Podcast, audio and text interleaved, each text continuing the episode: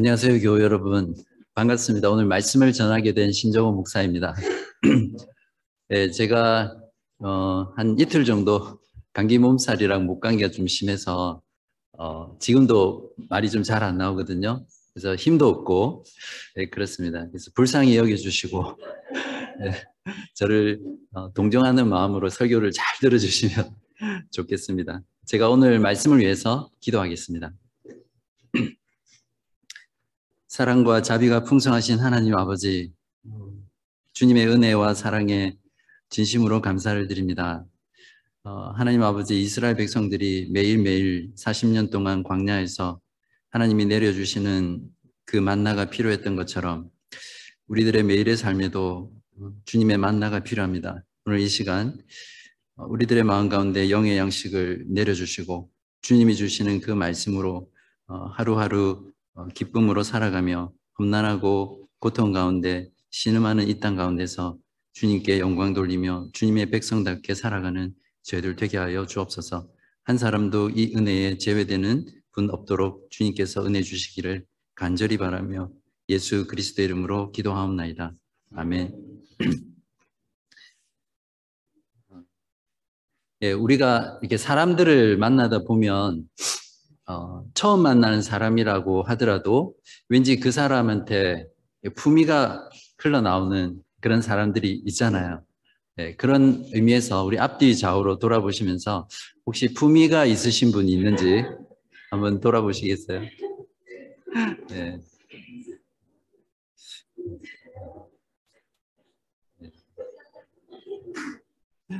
네, 제, 제 눈에는 한 100명쯤 네, 보입니다. 아, 품이란 무엇인가 어, 사진에서 찾아봤거든요. 네이버 사진에는 물건품, 지위위, 사람이 갖추어야 할 위험이나 기품. 어, 그 영어 성경에 보면 이 품이라는 걸 번역할 때 decent라는 단어를 번역했는데 그걸 영어 사진에 보면 오히려 더 의미가 분명합니다. 어, 복장 등이 제대로 된 알맞은 어울리는 신분에 맞는 분수에 맞는 생활 처신이나 언어 등이 조심성이 있고 기품이 있고 예의에 맞는 그런 뜻이 품이라는 뜻 가운데 있습니다. 어, 사람의 품위는 어디서 나오는 걸까요?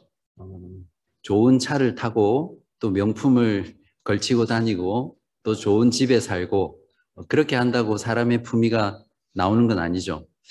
그렇다면 저와 여러분은 그리스도인인데 그리스도인의 품위는 어디서 나온다고 생각하세요?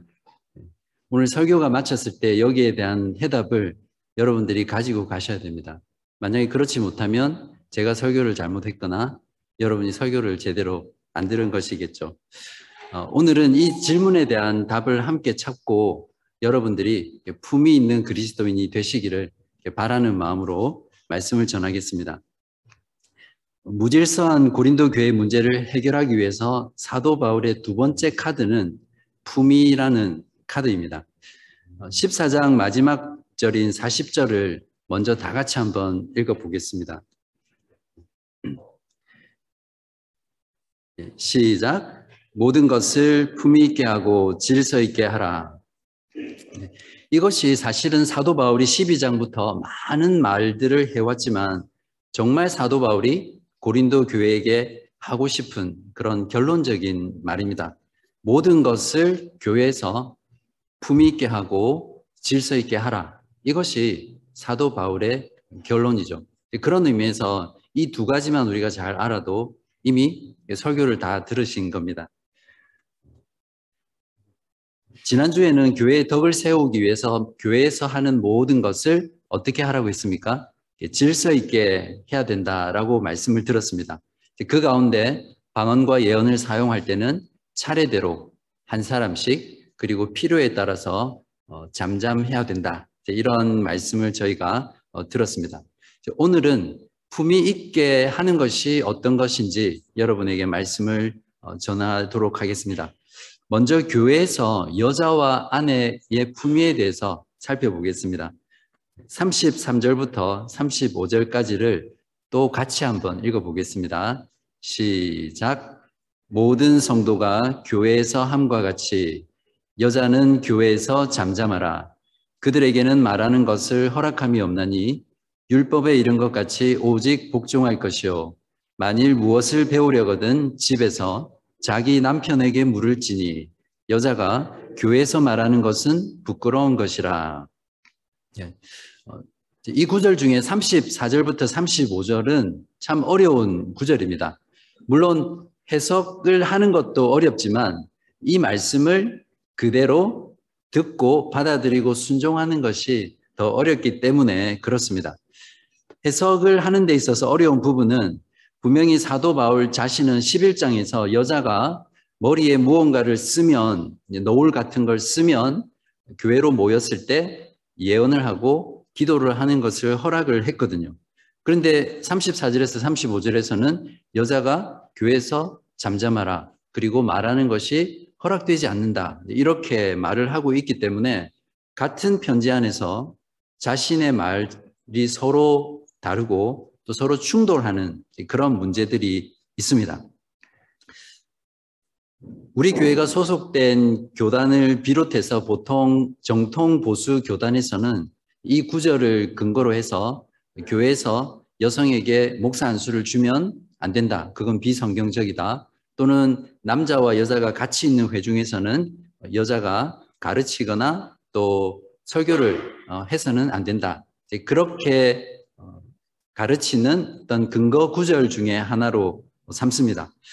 그에 반해서 어, 아니다. 여성에게 안수를 주는 게 성경적이다. 여자도 얼마든지 교회 회중 가운데 가르치고 또 말씀을 전할 수 있다. 이렇게 주장하는 교단과 신학자들은 사실 오늘날 한국 교회에서도 그렇지만 미국에서도 마찬가지고 오히려 다수를 차지하고 있습니다. 그런 쪽에서는 이 구절을 어떻게 이해를 하냐면 사도 바울이 어, 이런 말을 할 리가 없다 이렇게 생각하면서 이 부분은 사도 바울이 쓰지 않았거나 또 파피루스에 이렇게 성경을 썼잖아요. 사본을 썼잖아요. 그 빈 여백에다가 사도 바울이 쓴 것을 바울 신학을 하는 후대 사람들이 삽입했을 거다. 이런 식으로 성경을 끼워 맞춥니다. 그렇지만 많은 권위 있는 어, 사본의 경우에는 이 부분이 사도 바울이 말한 그러니까 하나님의 말씀이라는 것을 인정하고 또 대부분의 번역 성경들이 그러한 부분들을 채택하고 있습니다. 자, 분명한 것은 사도 바울이 11장에서는 이렇게 말하고 또 14장에서는 저렇게 말했을 리가 없겠죠. 그렇다면 사도 바울이 여기에서 여자들은 교회에서 잠잠하라라고 하는 이 말이 어떤 의미인지를 우리가 좀 깊이 생각을 해봐야 될 것입니다. 어, 일단 전제를 가질 것은 이제 이 부분에 대한 해석에 있어서 정말 많은 학자들, 주석가들 또 신학자들이 저마다 해결책을 내어놓습니다. 그런 것들이 20가지가 넘거든요. 그렇기 때문에 이 구절 자체가 어떤 모함이 있기 때문에 우리가 어떤 것이 절대적이다 이렇게 생각하지는 말아야 되겠습니다. 그렇지만 우리가 정통적이고 또 성경에 대한 바른 해석의 관점에서 어느 것이 가장 가까운 것인가를 생각해 봐야 되겠죠. 제일 중요한 것은 본문 자체와 또 가까이에 있는 문맥, 앞에 있는 문맥, 뒤에 있는 문맥 이런 것들을 살펴보고 생각을 하면 되겠습니다. 14장 26절부터 40절까지는 사실은 그 내용이 무엇입니까? 교회에서 방언과 예언을 사용하는 문제에 대해서 다루고 있었거든요. 그러니까 34절에서 35절은 특별히 교회에서 예언과 방언을 사용하는 규칙에 대한 말씀 그 가운데 끼어 있는 것이기 때문에 아, 여자가 잠잠하라라고 하는 것은 방언을 하는 것이나 또는 예언을 하는 것과 관련되어 있는 것이다. 이렇게 우리가 일단 생각해 볼 수 있습니다. 그리고 우리 지난주에도 했지만 교회에서 잠잠해야 될 경우가 세 가지 있었잖아요. 하나는 방언을 할 때, 예언을 할 때, 그리고 어, 예언을 분별하라고 하면서 그 뒤에 여자가 잠잠하라고 했으니까 어, 분명히 어, 교회에서 여자가 잠잠하라고 한 부분은 예언과 관련된 예언을 분별하는 것을 금하고 있는 것이다. 이렇게 보는 것이 자연스러운 해석이라고 할 수 있습니다. 31절에 어, 보시면 너희는 다 모든 사람으로 배우게 하고 라고 했고 35절에서도 만일 무엇을 배우려거든 집에서 자기 남편에게 물을 지니 라고 했습니다. 그러니까 교회에서 잠잠하라는 이 말은 교회에서 여자가 질문을 하지 말라는 그런 의미로 우리가 또한 정리할 수 있겠습니다. 종합해 보면 사도 바울이 여자들이 교회에서 말하는 것을 금지한 것은 어떤 말도 교회에서 해서는 안 된다. 기도도 하면 안 되고 방언도 하면 안 되고 예언도 하면 안 된다라는 것을 말하는 것이 아니라 어떤 특정한 종류, 당시의 상황 속에서 특정한 종류의 말에 관한 것이라는 것을 우리가 생각할 수 있고요. 그 경우는 이제 조금 전에 말씀드렸던 대로 예, 두 가지죠. 어, 여러분들의 표정을 보니까 기지개를 한번 펴고 예, 좀 워밍업을 한 다음에 해야 될 것 같습니다. 예, 오늘 좀 집중을 해서 잘 들어주십시오. 예, 첫 번째는 여자가 조금 전에 말씀드린 대로 예언을 분별하는 것을 금지하고 있습니다. 그 예언을 분별한다는 것은 예언하는 그 사람과 또 그 사람이 말한 그 내용이 정말 하나님에게서 나온 것인지 또 사도들과 예수님과 또 선지자들이 가르쳤던 그 복음의 내용에 합당한 것인지를 판단하는 거잖아요. 그렇기 때문에 이 예언을 분별한다는 것은 어떤 교회 안에서 권위 있는 역할이라는 겁니다. 어, 그래서 어, 당시 어, 사도행전을 보면 잘 알 수 있는데 당시 교회에서는 교회 안에 장로들을 세워서 장로들에게 그러한 권한을 주었습니다. 그리고 사도 바울이 고린도 교회에서 1년 6개월 동안 목회를 하면서 분명히 그 가운데 그 교회를 섬길 수 있는 지도자 또 목회자를 세웠을 텐데 아마도 예언의 분별, 예언을 분별하는 그 일은 어, 장로들이나 또 목회자처럼 어, 권위 있는 그들에게 주어졌을 것이다 이렇게 봅니다. 그렇기 때문에 여자가 예언을 어, 사사건건 분별하고 또 판단하는 것은 여자가 해야 될 몫이 아니라는 네, 그런 말입니다. 어, 가령 예를 들면 저나 목사님이 이렇게 설교를 오늘에 한번 적용해 보는 겁니다. 설교를 하는 중에 어떤 말씀을 했습니다.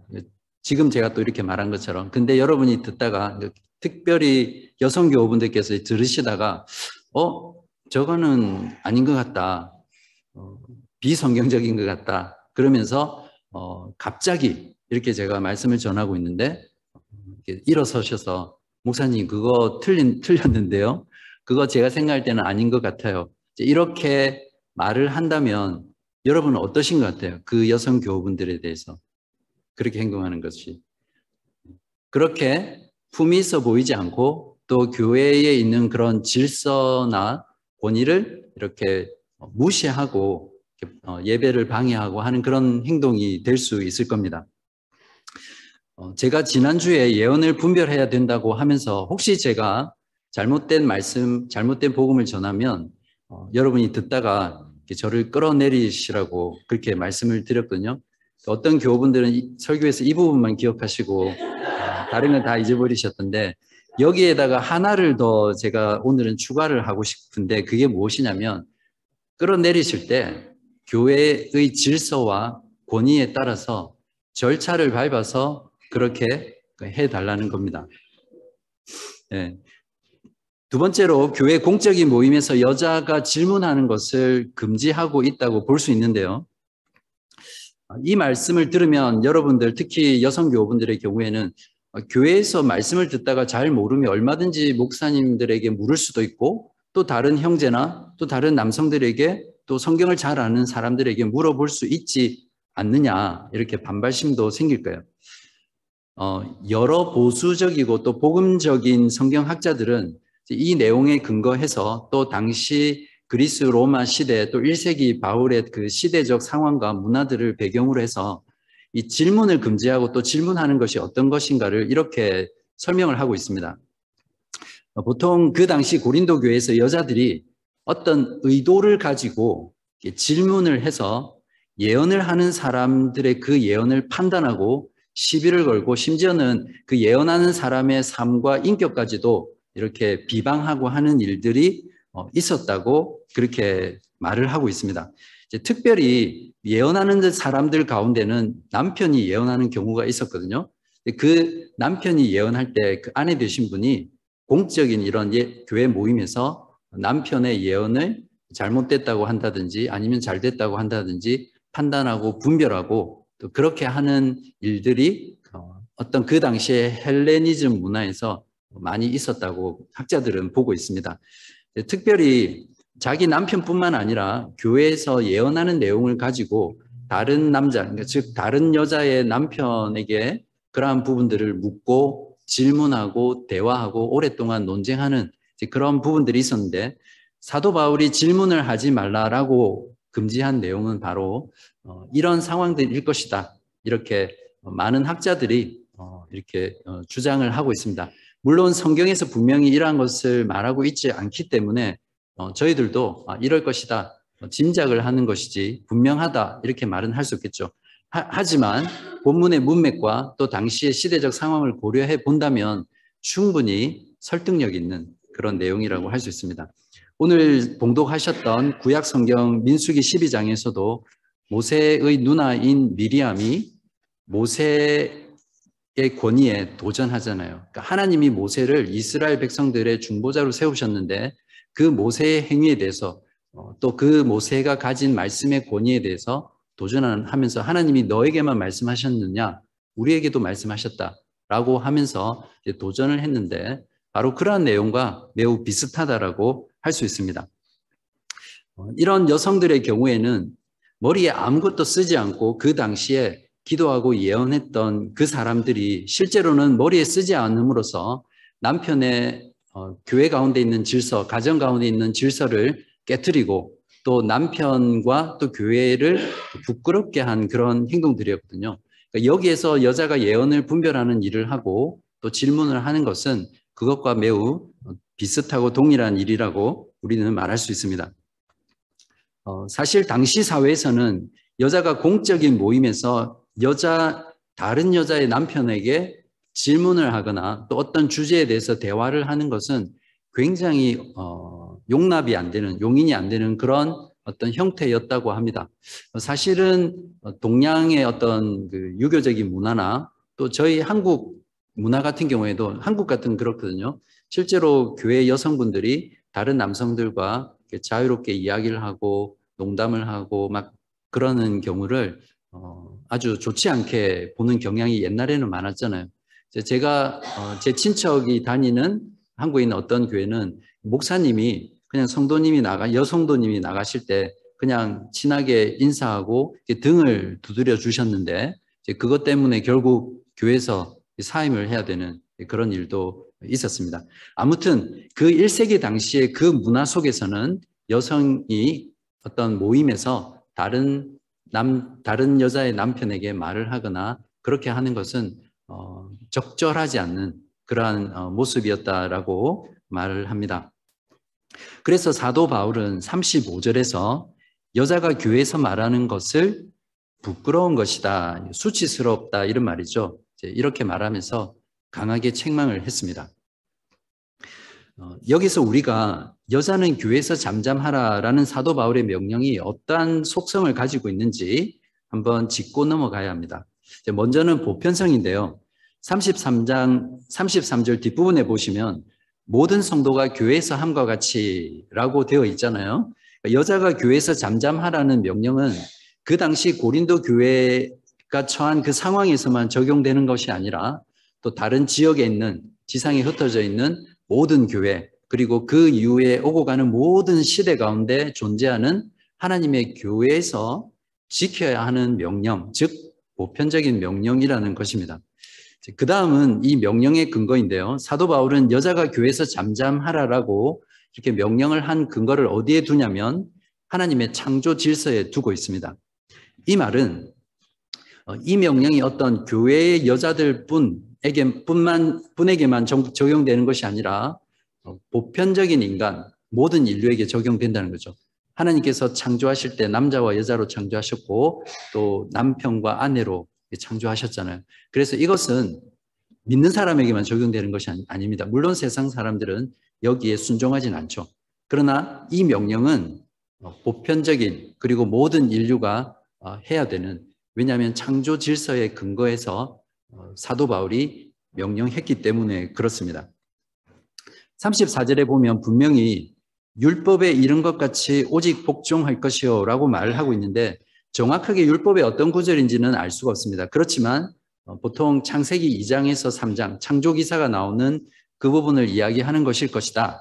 또는 꼭 창조 창세기의 말씀이 아니더라도 모세오경 또 구약 성경 전체 신약 성경도 마찬가지죠. 모두가 남자와 여자 사이에 동등하지만 그 사이에 질서가 있고 권위가 있고 또 구별이 있다는 겁니다. 그리고 남편과 아내 사이도 마찬가지고 그것을 지켜야 하는 것은 하나님의 창조 질서이기 때문에 그렇다는 것을 사도 바울이 말을 하고 있습니다.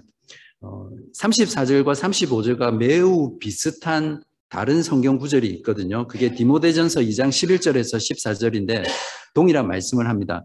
여자는 일체 순종함으로 조용히 배우라.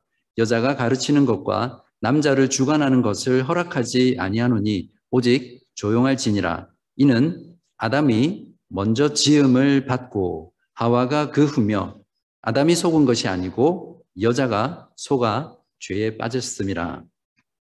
사도 바울은 여기에서도 아담과 하와의 그 창조 사건 속에서 그 질서 속에서 그 권위 속에서 어, 남자 어, 여자는 남자와 또 남편의 하나님께 세우신 그 질서 속에서 나오는 권위를 인정하고 또 세워주고 순종해야 된다는 것을 여기서 말해주고 있습니다.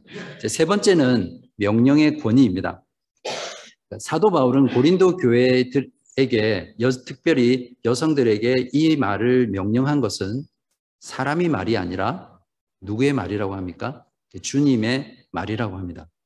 37절 7절에 보시면 내가 너희에게 편지하는 이 글이 주의 명령인 줄 알라. 그러니까 지금 사도 바울이 이러한 지침들을 주는 모든 말씀들이 주님의 명령이라는 거죠. 사도 바울 한 개인의 생각과 또 의견을 표현한 것이 아니라 이것이 교회는 교회 교회에서 여자는 잠잠하라라고 하는 이 사도 바울이 주는 명령의 세 가지 중요한 속성입니다.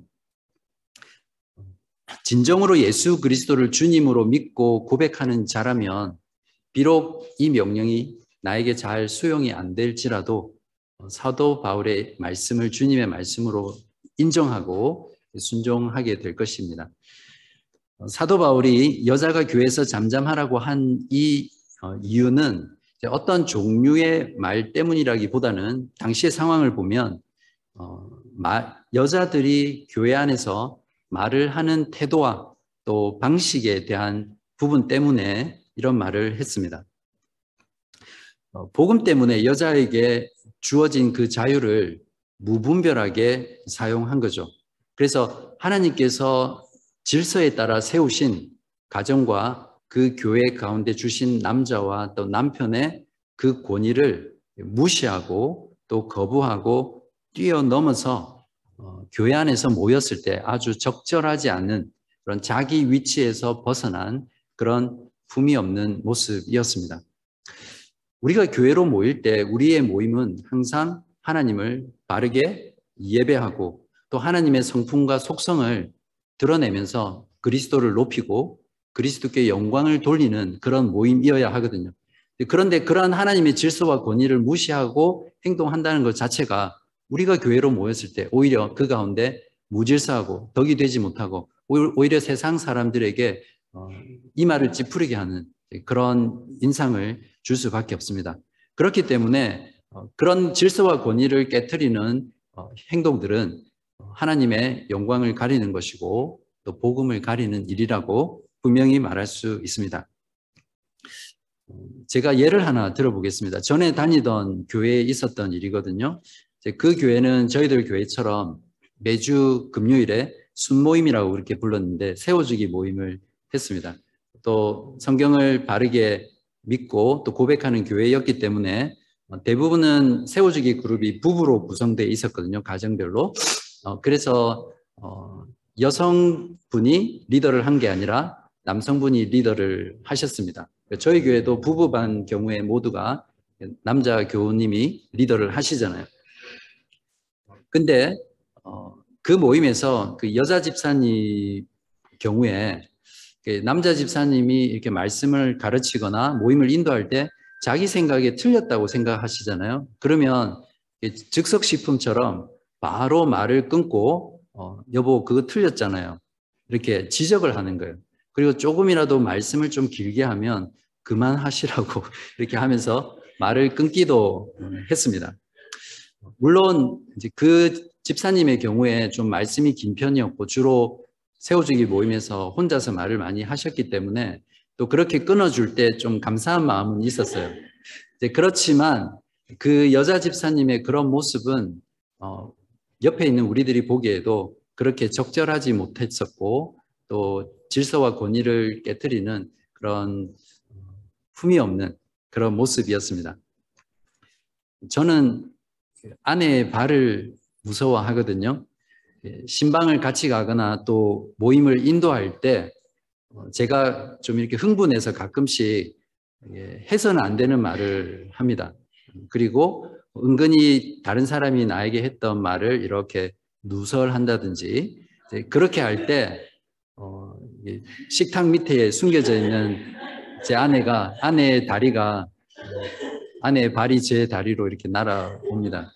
어, 어쩔 때는 이렇게 손도 이렇게 나오고요. 어, 저는 그러니까 공개적으로 그런 저에 대해서 무안을 주거나 또 거기 사람들이 있는 데서 이렇게 말하지 않고 그렇게 은밀하게 저를 조력한 덕분에 지금까지 저는 살아 있고요.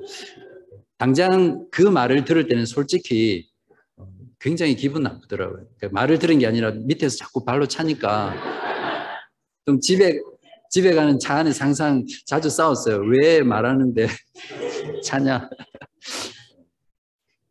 와이프가 지금 떨고 있을 것 같은데. 네, 아무튼 네. 근데 지나고 보니까 아, 그 안에 그런 어, 내조가 정말 고맙더라고요. 네. 그래서 제가 아직까지 이렇게 어, 잘 살고 있는 것 같습니다.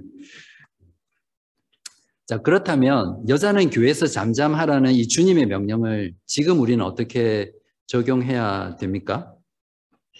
어, 여자와 아내는 교회에서 말씀을 듣고 모르는 게 있거나 또 다른 사람을 권면하거나 그렇게 할 때 얼마든지 목회자든 또 다른 또 성경을 잘 아는 또 신앙생활을 오래 한 믿음이 좋은 형제분들, 남성분들에게 대화하고 또 말씀을 나눌 수 있잖아요. 오히려 오늘날의 교회에서는 말을 하지 않는 여성이 더 어떻게 보면 부끄러운 그런 시대죠. 어, 오늘 본문을 바라볼 때 우리들의 초점을 이렇게 옮겨야 됩니다. 이 본문을 가지고 너무 여자는 교회에서 잠잠해야 돼. 그렇게 하면서 여성 목 여성 목사에게 안수를 줘야 되냐 말아야 되냐 여자는 교회에서 가르칠 수 있냐 설교를 할 수 있냐 없냐 이런 걸로 문제를 어, 초점을 두는 게 아니라 이 초점을 싹 바꿔서 하나님께서 세우신 교회와 가정 가운데 그 질서 또 그 하나님께서 주신 그 권위 거기에 우리가 복종하는 문제 거기에 초점을 맞추셔야 우리가 더 온전하게 적용할 수 있습니다. 어, 사랑하는 사랑하는 말을 빼야 되는데 여성 교우 여러분 네, 34절에서 35절 말씀 말씀을 해석하는 것은 논란도 있고 또 어려움도 있습니다. 그렇지만 적용은 분명합니다. 교회에서든 가정에서든 하나님께서 질서 가운데 세워주신 남편들, 또 남자들, 또 목회자들, 또 말씀에, 말씀을 가르치고 또 모임을 인도하는 세워주기 그룹 리더들, 이런 분들의 권위와 권위를 인정하고 존중하고 세워주고 또 그것에 순종하는 것이 어, 오늘 이 말씀을 우리 가운데 잘 적용하는 것입니다. 어, 하나님이 세우신 어, 이러한 권위와 질서에 순종하는 것이 우리들에게는 특별히 여성 교우분들에게는 불편하고 또 자존심 상하고 하기 싫은 그런 주님의 명령일 겁니다. 그렇지만 그것이 주님의 명령이고 또 그것이 하나님께서 창조 가운데 이루어 주신 가장 온전한 것이기 때문에 내가 기꺼이 그리고 즐겁게 순종하시는 여러분 되시기를 바랍니다. 어, 그렇게 여성 교우분들이 살아갈 때 저는 바로 그 품위가 그러한 하나님의 권위와 질서와 또 말씀에 대한 그 순종에서 나온다라고 예, 확신합니다. 어, 그렇게 살면 여러분의 얼굴 가운데 품위가 넘치실 거고요. 멀리서 걸어오더라도 그 품위가 뿜어내는 그 빛 때문에 아마 눈을 떼지 못하게 되지 않을까 그런 생각을 합니다. 저는 저희 교회 여성 교우분들 모두가 아직까지 한 분도 못 봤어요. 모두가 이러한 어떤 하나님이 세우신 질서와 권위에 순종하면서 참 품위 있게 신앙생활하는 그런 분이라고 확신합니다. 남성 교우분들은 아무도 아멘을 안 하시네요. 네. 어, 품위가 없었던 건 고린도 교회 여자들만은 아니었습니다. 고린도 교회 성도들 역시 품위 없는 교인들이었죠. 1장 5절에서 7절을 보시면 사도 바울은 고린도 교회를 평가하기를 모든 언병과 모든 지식에 풍족하고 모든 은사에 부족함이 없다라고 했습니다. 대단한 교회죠. 문제는 무엇이냐면 이들이 이 가진 이 많은 것이 그들로 하여금 교만하게 했고 그들로 하여금 자기 자랑에 빠지게 했던 것이 문제였습니다. 36절을 보십시오.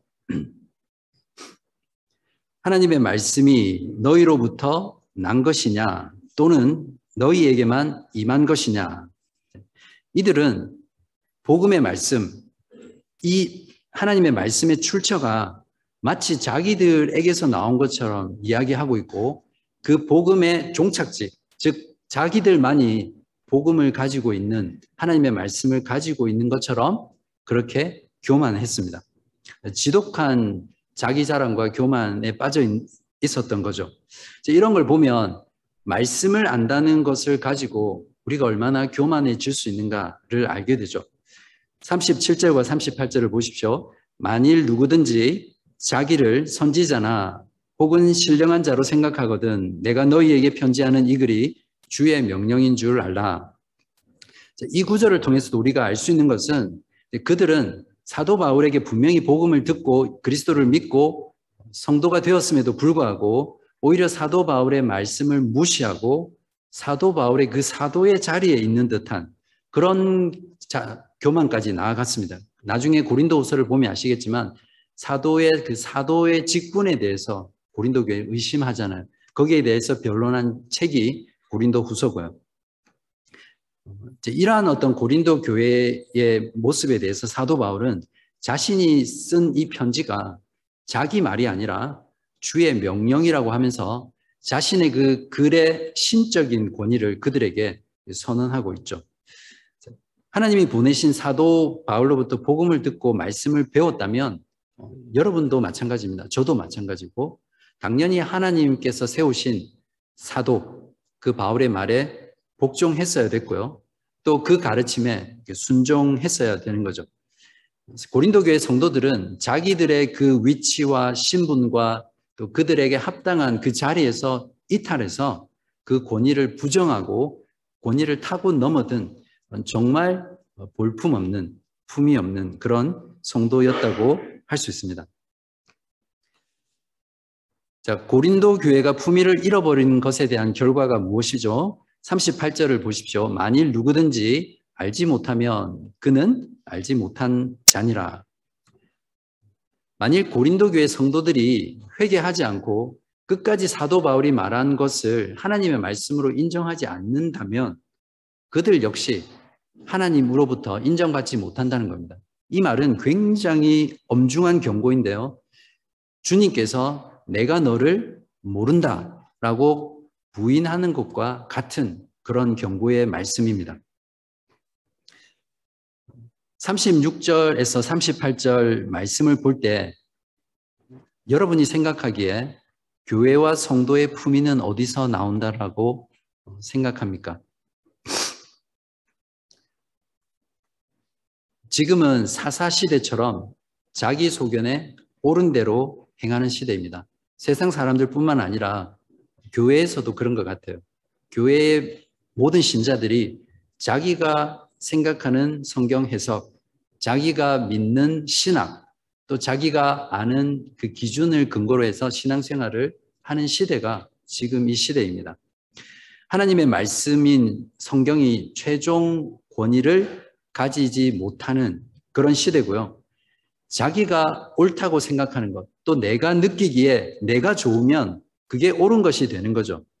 그리고 이 시대의 다수가 동성애라든지 낙태라든지 동성 결혼이라든지 많은 부분에서 다수가 옳다라고 인정하는 것이 옳다라고 이야기하는 시대가 바로 이 시대고요.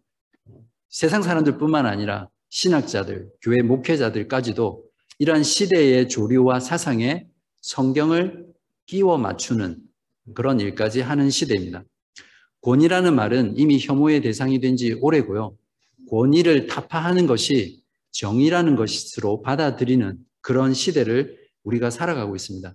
그래서 잘 보시면 알겠지만 오늘날 현대 사회를 규정한다면 탈권위주의 시대, 시대다, 해체의 시대다 이렇게 말을 하잖아요.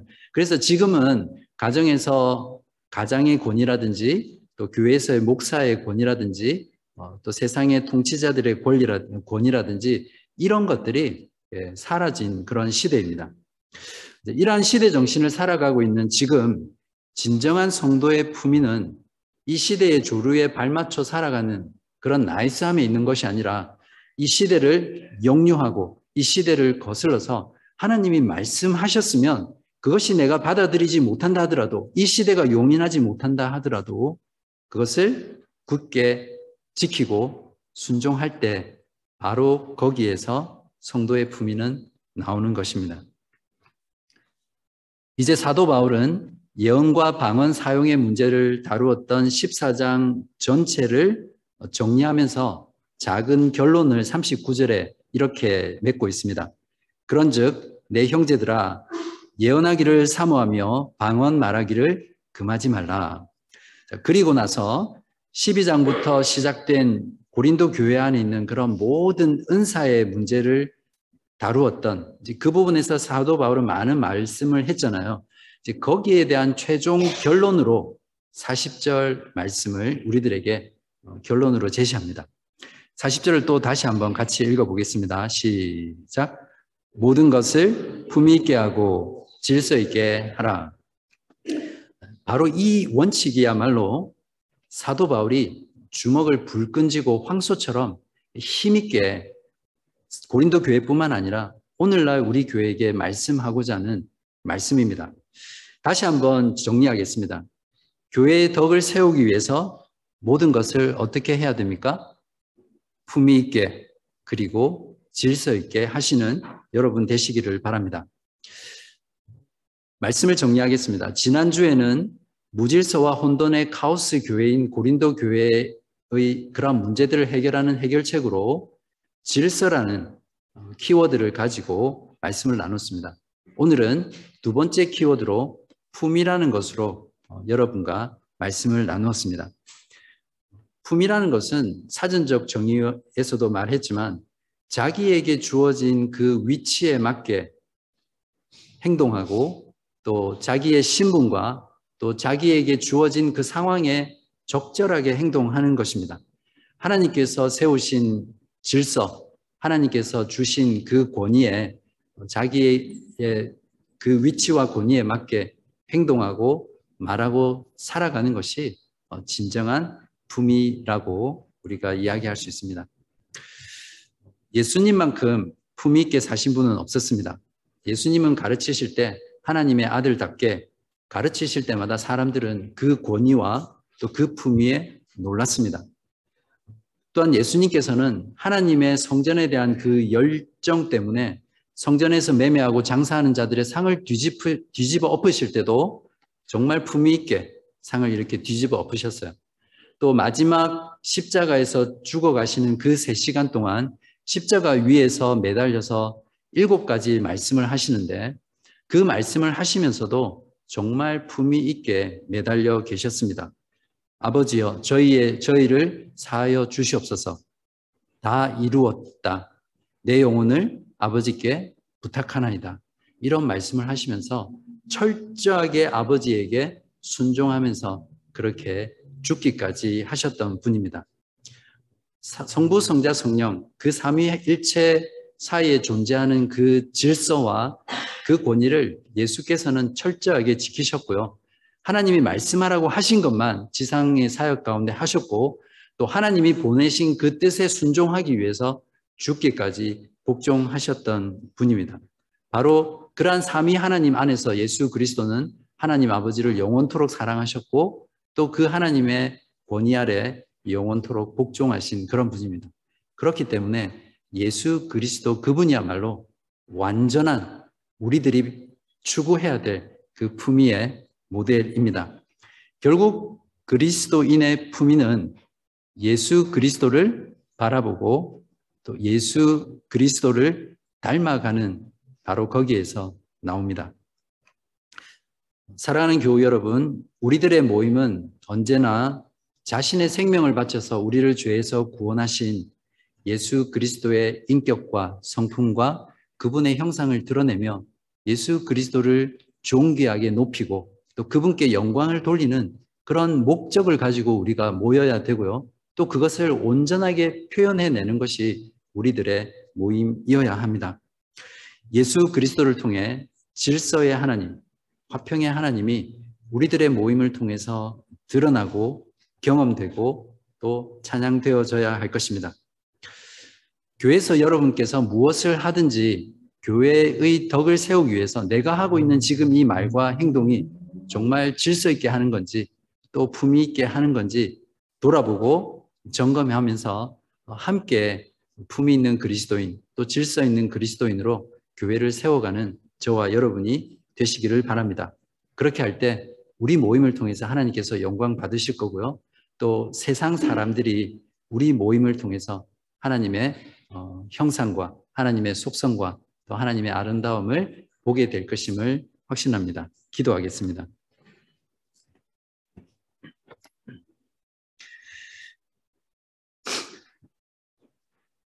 하나님 아버지 감사합니다. 오늘도 음, 쉽지 않은 말씀이지만 말씀을 통해서 저희들이 어떻게 말하고 어떻게 행해야 할지를 보여주시니 감사합니다. 때로는 하나님께서 우리에게 주시는 그 말씀이 어, 순종하기 참 힘들고 또 어렵고 또 하기 싫을 때가 너무 많은데 어, 그럴 때마다 예수 그리스도께서 우리를 어떻게 구원하셨는지를 돌아보게 하시고 예수 그리스도를 바라보며 주님께서 걸어가신 그 길을 따라 어, 주님을 닮아가는 그런 우리들 되게 하여 주시기를 간절히 기도합니다. 어, 세상은 점점 하나님을 대적하고 또 하나님께서 말씀을 통해서 우리에게 가르쳐 주신 이 진리와 이 교리들을 대적하는 그런 가운데 있습니다. 무엇보다 안타까운 것은 교회 안에서도 이미 세상을 닮아가고 세상의 가치를 추구하며 세상의 원리와 또 추구하는 것에 따라서 성경을 어, 바꾸며 변개하며 또 잘못된 것을 가르치는 그런 교회의 모습입니다. 하나님 아버지께서 극률이 여겨주시고 우리 안에 진정으로 참된 말씀의 확신을 주셔서 우리 사랑하는 모든 교우분들 이 마지막 시대에 주님의 말씀을 지키며 또 사수하며 보존하는 그러한 복되고 귀한 우리 성도들 될 수 있도록 인도하여 주옵소서. 특별히 우리 교회 가운데 있는 여성 교우분들에게 하나님 큰 은혜를 주시고 하나님의 말씀에 순종하는 가운데 남편과 또 남자와 또 교회에서의 목회자의 권위를 잘 세워주며 인정하고 존중하는 가운데 진정 행복하고 기쁜 신앙생활 할 수 있도록 함께하여 주옵소서. 우리 교 회중 가운데 또 남성 교분들에게 하나님께서 은혜 주셔서 무엇보다 말씀으로 가정을 잘 가르치고 또 인도하며 섬길 수 있도록 도와주시고 말씀의 권위를 주시고 말씀에 대한 사모함을 허락하여 주셔서 하나님의 말씀으로 가정을 잘 이끌어가는 그러한 주의 용사되게 하여 주옵소서. 이 모든 말씀 우리 주 예수 그리스도의 이름으로 감사하며 기도합니다. 아멘.